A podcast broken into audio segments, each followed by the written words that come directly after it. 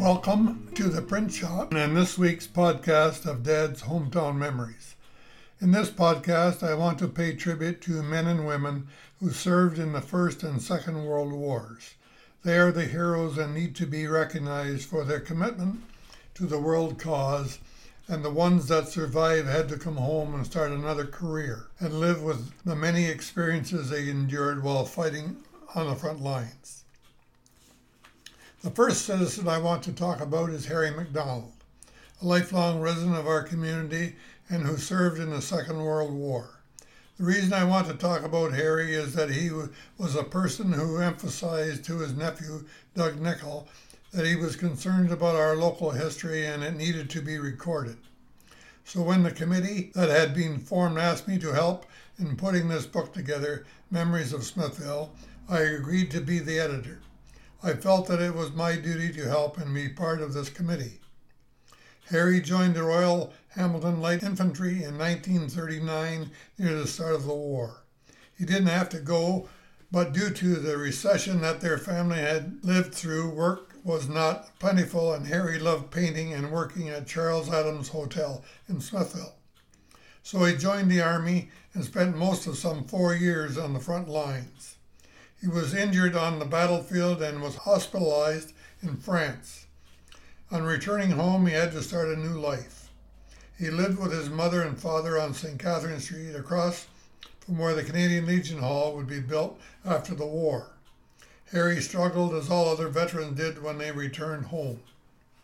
After several years, he was fortunate enough to accept a job with the Department of Highways, as it was called then, and he was able to take up his trade as a sign painter. Back then, most highway signs were made of wood and they were all hand painted. Harry worked for the department until he retired. Harry was always community minded and served many years on the executive of the Canadian Legion Branch 393 after it was built. He was part of the committee that was responsible for the establishment of the Legion Villa apartments and the park. When I was president of the Chamber of Commerce back in the 70s, we erected signs at the entrance to the village of Smithville. Big green and white signs that read Smithville, the heart of the Niagara Peninsula. Harry painted those signs for the project and graciously donated his time.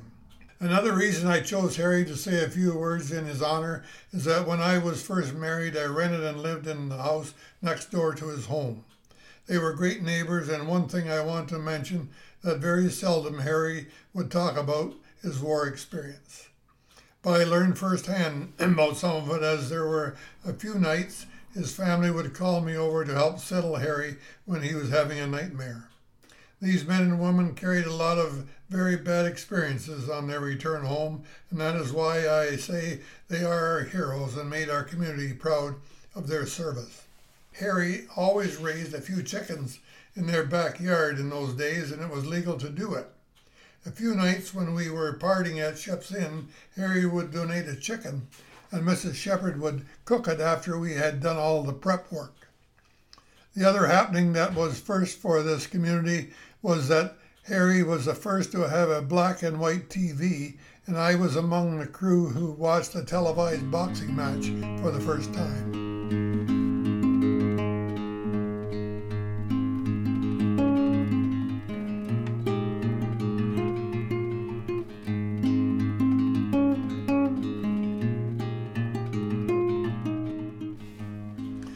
The second part, I want to pay tribute to a great friend and longtime resident of Smithville, Roy Swick.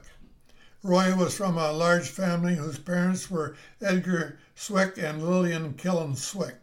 Other ten members of the family were Myrtle Merritt, Kenneth Swick, Vera Lapman, Hilton Swick, Evelyn Johnson, Marion Smith, Morley Swick, Doris Waite, Mariel Edwards, Lena Smith.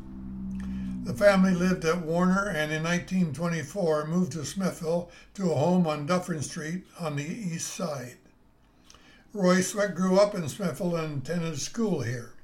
After leaving school, Roy was employed at Jocelyn Bakery for several years, delivering bread through the local townships.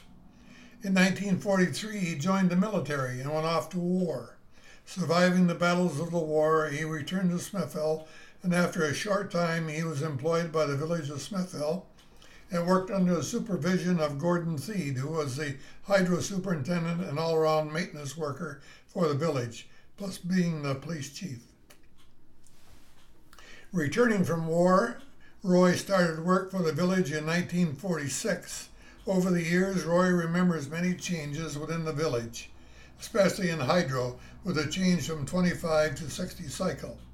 Then in 1950, the first fire department was organized as a volunteer department with Gordon Theed as the fire chief and Roy Swick as deputy chief.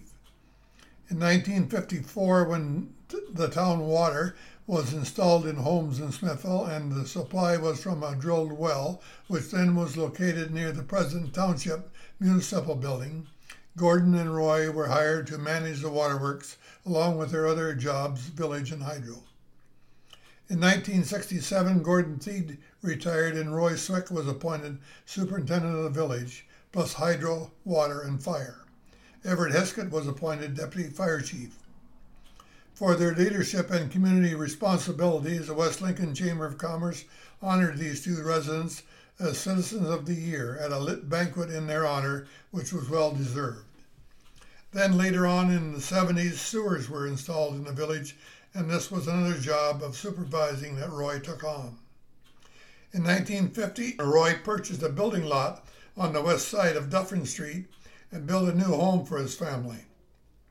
This marked the third Swick family to live on Dufferin Street. Roy remembers that there were very few houses on this subdivision, which was the first registered subdivision in the village. His neighbors to the south were Mr. and Mrs. Albert LaSalle who had built their home very close to the street line. The sidewalk was only a foot or so from the front door. To the north of Roy's lot was a home owned by Mr. and Mrs. Elmer Mayhew. Roy's family consisted of two daughters, Donna Griffin and Joan Sanders. In closing, I personally want to say how happy I am to have this friendship of, of Roy and Hilda. Jean and I had the opportunity to travel going fishing and enjoying RVing. We explored many parts of northern Ontario, always enjoying Roy and Hilda's companionship. Now it is time to close up shop and head home. Thanks for listening, and I hope to bring you some more thoughts on history that I enjoy remembering. God bless. See you next time.